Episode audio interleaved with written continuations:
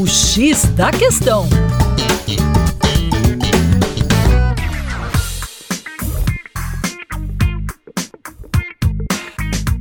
Olá, ouvintes da Rádio Band News FM BH. Meu nome é Vitor Augusto, professor de Geografia e Atualidades do coletivo Terra Negra, e hoje o nosso papo é sobre a faixa de Gaza. Pois bem, a intervenção do Estado israelense na faixa de Gaza acabou gerando muitos edifícios danificados ou destruídos.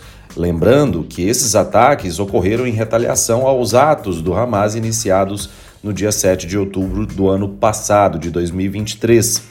Imagens de satélites comparativas mostram a intensificação do bombardeio, principalmente nas regiões sul e central de Gaza, a partir do mês de janeiro, já que, ao longo de todo o mês de outubro, novembro e dezembro, a porção norte de Gaza foi amplamente devastada e ocupada pelas forças israelenses. As imagens retratam a transformação de áreas residenciais que ficaram em ruínas, não só residenciais, como também áreas comerciais, a destruição de universidades e devastação de diversos campos agrícolas da faixa de Gaza.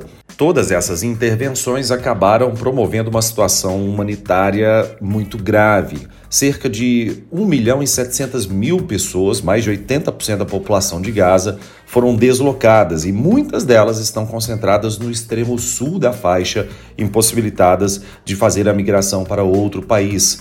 De acordo com a narrativa das forças de defesa de Israel, os alvos são apenas combatentes do Hamas ou infraestrutura terrorista. No entanto, a destruição abrangente de edifícios civis leva a questionamentos muito sérios. A avaliação indica que entre 144 e 175 mil edifícios em toda a faixa de Gaza sofreram danos ou foram destruídos, o que pode representar até 61% de todas as construções da região.